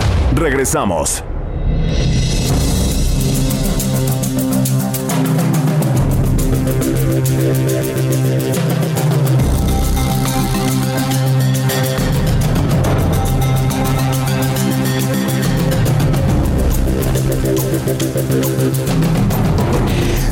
Son las 7.32, las 7.32 horas del centro de la República Mexicana. Vamos a continuar con la información aquí en el Heraldo Radio. Tengo comunicación con el profesor Ramón Jiménez López. Suba el volumen a su radio. Él es el director de la red de transporte de pasajeros, la RTP, aquí en la Ciudad de México. Profesor Jiménez López, gusto en saludarlo. Bienvenido. Muchas gracias. Buenas noches. Un saludo a todos los eh, radio escuchas, le escuchas de su programa. Muchas gracias. Pues en una entrevista anterior, seguramente usted recordará, nos anunció lo que hoy finalmente se puso en marcha. 76 unidades nuevas de RTP eh, ya están funcionando. ¿En qué ruta se pusieron a, dar servicio? Bueno, básicamente están en el sur sur oriente de la Ciudad de México. Están en, en la zona de Tulyehualco, en Xochimilco, otra parte de ellas está en Tlalpan y la otra está al poniente en Coachimalpa y Álvaro Obregón. Y Álvaro Obregón. Solamente hay eh, seis unidades de estas mismas que están en Pontepec en el norte de la ciudad. Las otras están en la región que le acabo de mencionar. Eh, eh, ingresaron 76 unidades para dar servicio, me imagino que fueron retiradas 76, ¿no? O más. No, no, no, no. Se suman. O sea, se, una parte se, va a retirar, alrededor de una, eh, tal vez 20 unidades, y, el resto, una parte se sustituye y el resto son nuevas unidades. Eh, con el mantenimiento adecuado, ¿cuál es la vida esperada para estas unidades? Normalmente son 10 años, pero eh, digamos es la norma, pero generalmente pueden durar hasta 15 años en buenas condiciones. Sí, porque actualmente hay vehículos que tienen más de 20, 25, hasta 30 años. La idea es no dejar que envejezca tanto el parque vehicular, ¿no? Sí, claro, y sobre todo ahora incorporar nuevas tecnologías, porque... Las 76 unidades que acabamos de adquirir son todas de tecnología Euro 6.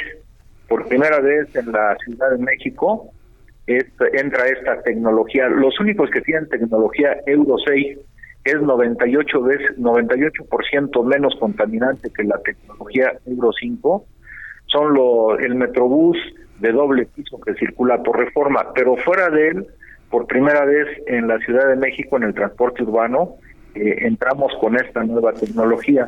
Euro 6. Eh, eh, ¿En qué consiste la tecnología Euro 6? Para poder entender. ah, bien, tiene filtro de partículas. Filtro de partículas, repito, a diferencia de la Euro 5, que era la tecnología anterior, reduce hasta en un 98% más la contaminación comparativamente con el Euro 5, porque tiene precisamente estos filtros que atrapan partículas. Entonces, digamos que eh, filtra el aire y genera, en lugar de humo, aire hasta más limpio. Entonces. No, no, no, no, pero sí muy poco contaminante. Muy poco contaminante. Muy amigable con el medio ambiente. Ah, e, e, ¿Esos filtros se cambian o se, se les da mantenimiento? Sí, las, dos cosas se da mantenimiento o se pueden cambiar en su momento. Correcto, bueno, ¿ya, ¿ya existe aquí el personal especializado que sepa dar ese servicio?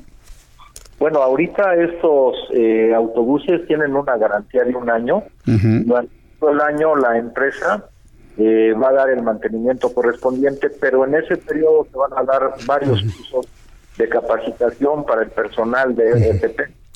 Entonces estamos en buen tiempo. ¿Llegaron a tiempo estas unidades o tuvieron algunos retrasos en su momento, profesor Jiménez? No, llegaron a tiempo. O sea, eh, de acuerdo a la, al contrato que se firmó, llegaron a tiempo. Llegaron bien. Nada más tres unidades llegaron, creo, con un día o dos días de retraso, pero por unidades que lleguen con retraso, pues tienen una penalización. Pero en general podríamos decir eh, que llegaron a tiempo el casi el 100%. Bien, ¿tienen planes para comprar más de estos vehículos con tecnología Euro 6 para otras rutas en la Ciudad de México? ¿Y cuándo sería esto?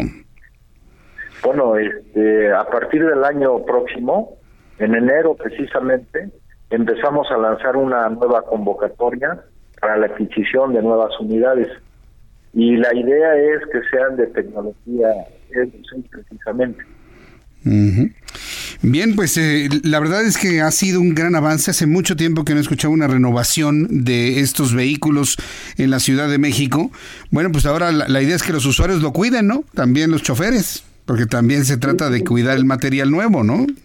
Claro, totalmente. El día de ayer después de dar el banderazo a estas unidades, mm. una de ellas fue en exhibición ahí en el Zócalo, y entonces las personas que subían ven que trae, aparte del, del tubo para agarrarse eh, de la mano, también trae agarraderas, entonces algunas personas, digamos, de baja estatura subieron y dijeron, bueno, esto está muy bien para nosotros, que tenemos baja estatura, porque nos permite ir bien sujetos pero además debo decirle que estos autobuses, eh, suspensión, digamos, eh, de alta confiabilidad, frenados bruscos, o sea, tienen buen equilibrio.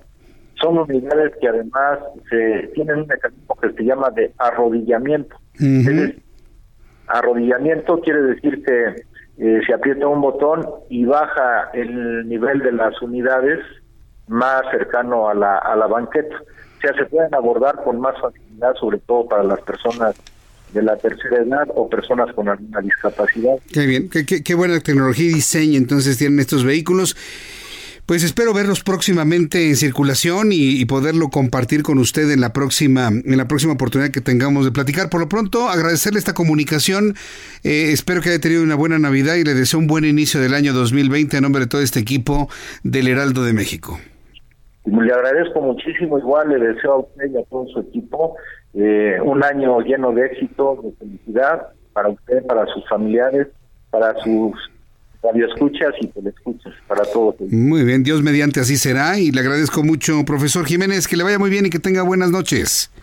Igualmente, muchas gracias. Hasta luego, que le vaya muy bien. Es el profesor Ramón Jiménez López, director de la red de transporte de pasajeros RTP. Pusieron en marcha ya estas 76 nuevas unidades de RTP en diversos corredores de Tulyehualco, de Xochimilco, de Tulyehualco, de Milpa Alta, de Xochimilco, de Tlalpan, de Coajimalpa y también de la Álvaro Obregón. Vehículos con tecnología Euro 6 que utilizan unos filtros de partículas tan finos que reducen hasta en un 98% las emisiones contaminantes de los vehículos. La verdad es Qué, bueno que se haga así. Ya existe esa tecnología. Yo entiendo que hay algunas rutas en la Ciudad de México donde debería correr metro. Pero bueno, pues todos los proyectos de una red del metro de más de 20 líneas que se tenía contemplado en el plan maestro del año 2010, bueno, pues finalmente ya no ocurrió por el, por el cambio político de la Ciudad de México. El plan maestro del 2010 que contemplaba hasta 20 líneas en la Ciudad de México para el año 2000, 2010, ya estamos a 10 años de aquel proyecto, se había visualizado cuando la Ciudad de México era una regencia, ¿sí? cuando la Ciudad de México no tenía ningún tipo de problema presupuestal. Vaya, que tenía el acceso directo a, a los fondos gubernamentales para hacer cualquier tipo de proyecto. Una vez que se convirtió en gobierno independiente, pues tuvo que buscar sus propios recursos y ahí es donde las cosas cambiaron significativamente para la Ciudad de México, para entonces convertirse en un estado y bueno, pues buscar como se pudiera los recursos para construir. ¿Cuántas líneas del metro hemos construido? Una, dos apenas, ¿no? La 12, algunas ampliaciones, la, la, línea B este, del metro, en fin. Así que bueno, dejó de crecer las líneas del metro con la velocidad que lo estaban haciendo en la década de los 70 y los 80. Hay que decirlo como es finalmente, ¿no? Son las 7.41, las 7.41 hora del centro de la República Mexicana.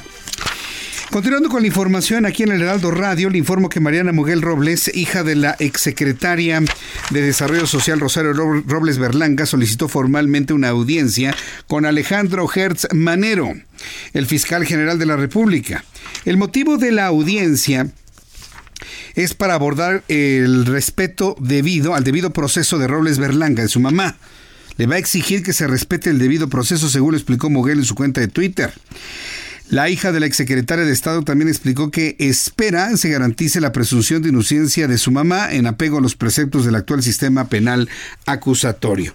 Sí, porque efectivamente, aunque eh, a los narcotraficantes siempre se les dice, les presume su inocencia. En el caso de Rosario Robles, no se le ha presumido ninguna inocencia. A ver, vengas al frescobote. Oye, pero pues el juicio. Se va usted a escapar, va, métanla completamente a la cárcel. Y es lo que quiere argumentar. ¿Dónde queda la presunción de inocencia, en el caso de Rosario Robles Berlanga? 7 con 42 para que vaya revisando su tiempo y llegue a tiempo también o su salida de la Ciudad de México de cualquier otra ciudad rumbo a su destino de vacaciones. Seguimos muy atentos del seguimiento de lo ocurrido en el mercado de la Merced. Fíjese que continuaron los trabajos de remoción de escombros, de limpieza, mano con mano, locatarios con el gobierno de la Ciudad de México, pero ¿qué cree? Fíjese que se detuvieron se detuvieron los trabajos porque al parecer habría algún tipo, de riesgo estructural detectaron algunas vibraciones, por lo cual, bueno, pues no, no ha continuado la limpieza con el dinamismo que se tenía hasta ayer. Pero el caso es que el informe sobre las causas del incendio de la Merced está cerca de salir a la luz, así lo informó Claudia Sheinbaum, jefa de gobierno de la Ciudad de México, quien adelantó que la línea principal de investigaciones gira en las malas instalaciones eléctricas del mercado. Malas instalaciones ya por su edad o simple y sencillamente por su manipulación. Recuerde que lamentablemente muchos locatarios pues no precisamente pagan la luz. Entonces la, la, inadecuada instalación eléctrica en el mercado estaría relacionada con el incendio que devastó más de 640 puestos y entre los afectados pues se, se cuentan más de 1.200.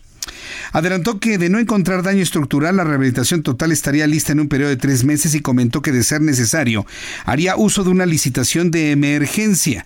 Asimismo, la jefa de gobierno reiteró que el apoyo entregado a los afectados será sin intermediarios o líderes de comercio. Hoy Fadlada Cabani continuó con este, esta evaluación, este censo, para poder determinar cuántas personas van a recibir estos apoyos y sobre todo a quienes se les van a dar también estos créditos de fondos. Ayer revelaba en nuestro programa de noticias que van a ser alrededor de 640 personas las beneficiadas con un crédito de Fondeso a 0% de interés, CAT al 0%, pagan, les prestan 25 mil pesos y les devuelven 25 mil pesos, además de los apoyos mensuales del seguro de desempleo.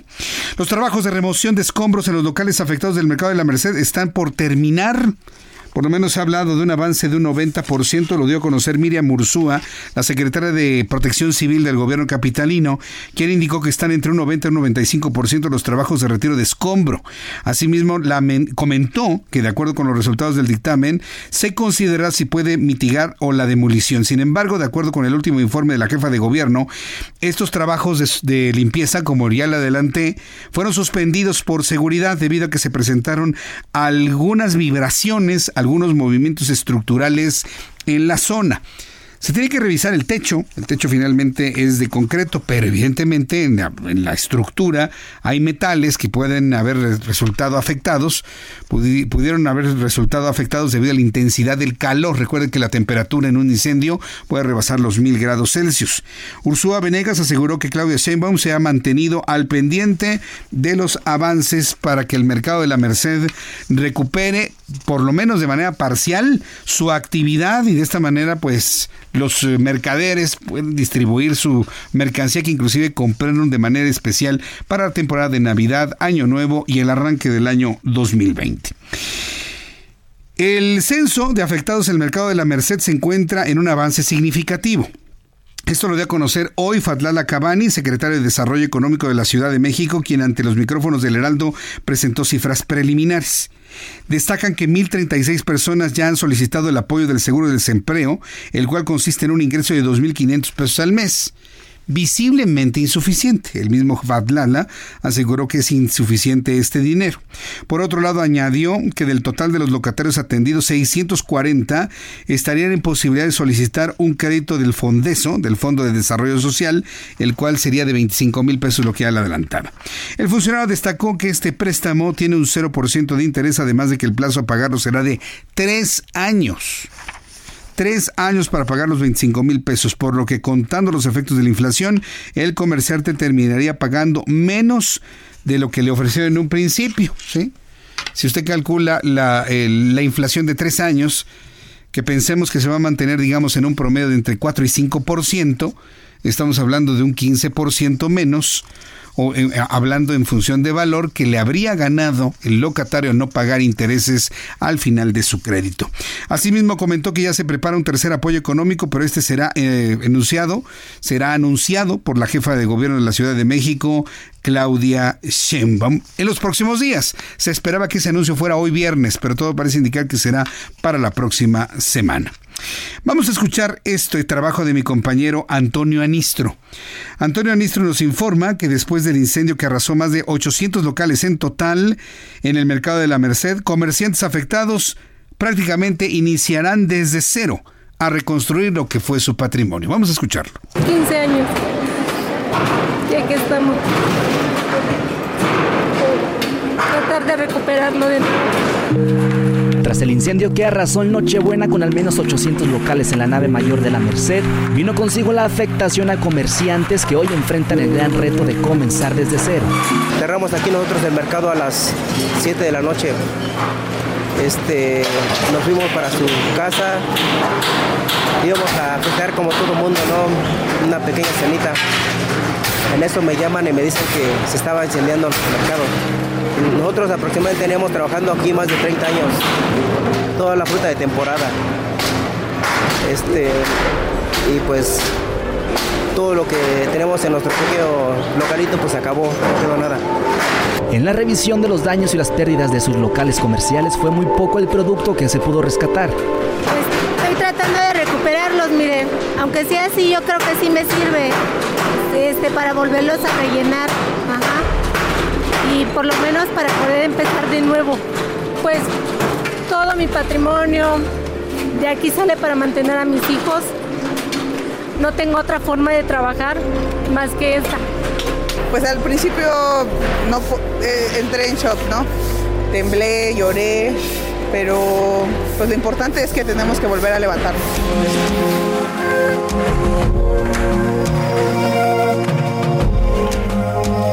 Las causas de este siniestro que dejó también dos personas fallecidas, aseguran comerciantes y locatarios fueron multifactoriales. Entre las posibles causas destacan la falta de atención de las autoridades. Pudo haber sido, ¿no? Todo. O sea, hay muchas piñatas, un corto. A veces no se le da mantenimiento a, a la red de luz o cualquier otro servicio. Necesitamos de muchos servicios también. Pues así como prometieron que nos iban a tratar de resolver, que lo cumplan, que lo cumplan porque sí lo necesitamos. Antonio Ministro, Heraldo Gracias Antonio Anistro por esta información y sobre todo estas declaraciones y comentarios que han hecho los locatarios allá en la Merced.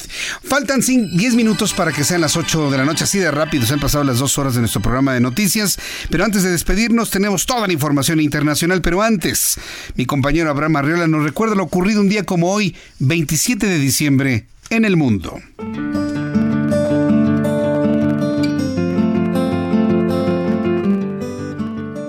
Continuamos en este viernes hermoso. Pero veamos qué sucedió en un día como hoy en el mundo.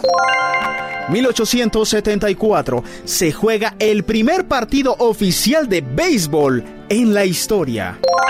1945 se crea el Fondo Monetario Internacional. El dinero es dinero, ¿eh? Aprende algo, dinero. 1822 nace Louis Pasteur, químico francés. Esto es un día como hoy en el mundo.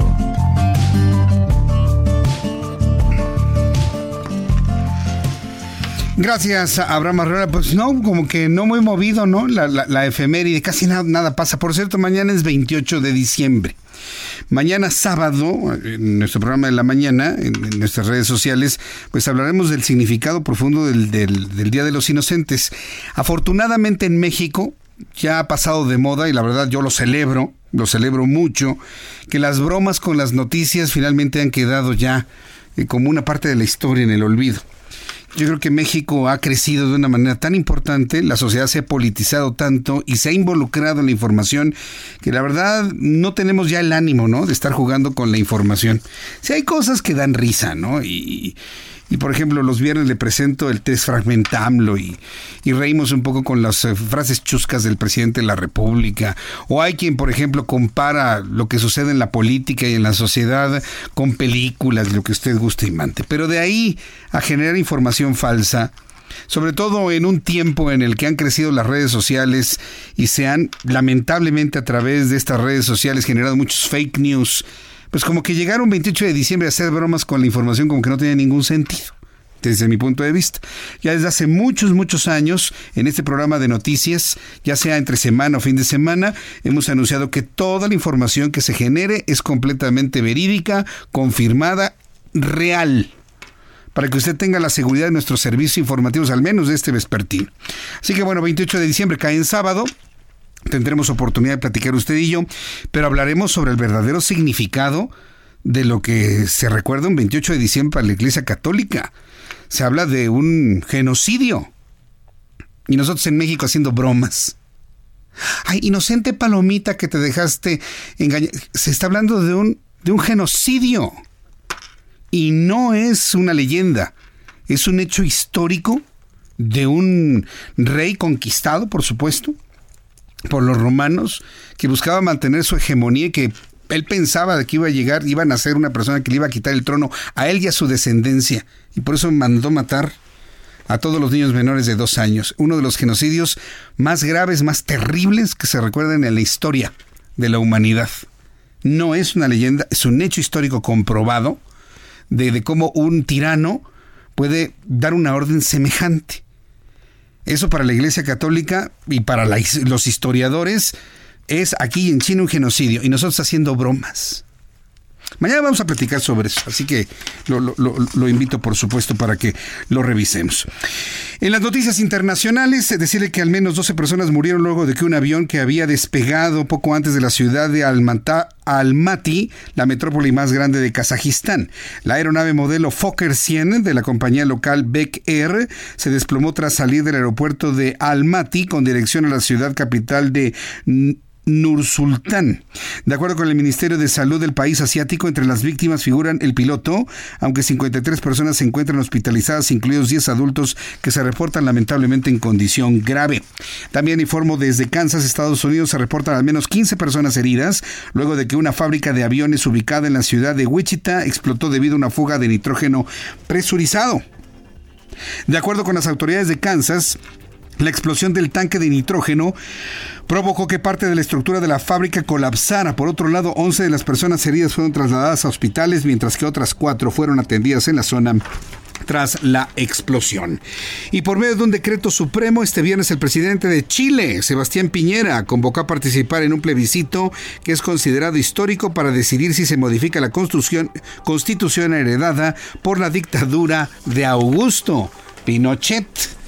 Yo creo que es la última de, Piñera. ¿eh? Si esta no le pacifica a Chile, pues yo creo que va a tener que decir, ay, nos vemos. ¿sí? Si vas para Chile, te pido viajero se la tendríamos que cantar a Sebastián Piñera, ni hablar. Faltan 15, 15 minutos, faltan 5 minutos para las 8 de la noche. Gracias por su compañía esta tarde, esta noche, aquí en el Heraldo Radio 98.5 de FM. Por favor, tenga una feliz vacación, viaje con toda seguridad con su familia, con sus amigos, que le vaya muy bien este fin de semana.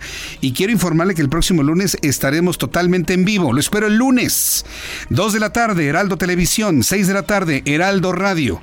Por su atención, gracias dejo en compañía de Manuel Zamacón a continuación en estas frecuencias. Que la pase usted muy bien. Soy Jesús Martín Mendoza. Buen fin de semana y hasta el próximo lunes.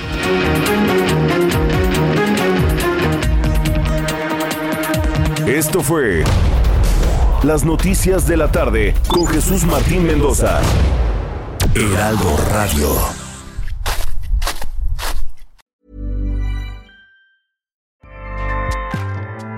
ACAST powers the world's best podcasts. Here's a show that we recommend. The Real Housewives is a guilty pleasure for most, but if you're looking to not feel guilty about that pleasure, tune in to Everything Iconic with me, Danny Pellegrino, where I break down all the messy moments and behind the scenes antics of Bravo's popular franchise. And on Everything Iconic, I also interview celebrity guests like Kelly Ripa, Kiki Palmer, Drew Barrymore, Cameron Diaz, and more about their guilty pleasures, their past work, and so much more. So if you're pop culture obsessed and find yourself watching way too much reality TV like me, tune in to Everything Iconic with Danny Pellegrino wherever you listen to podcasts. ACAST helps creators launch, grow, and monetize their podcasts everywhere. ACAST.com.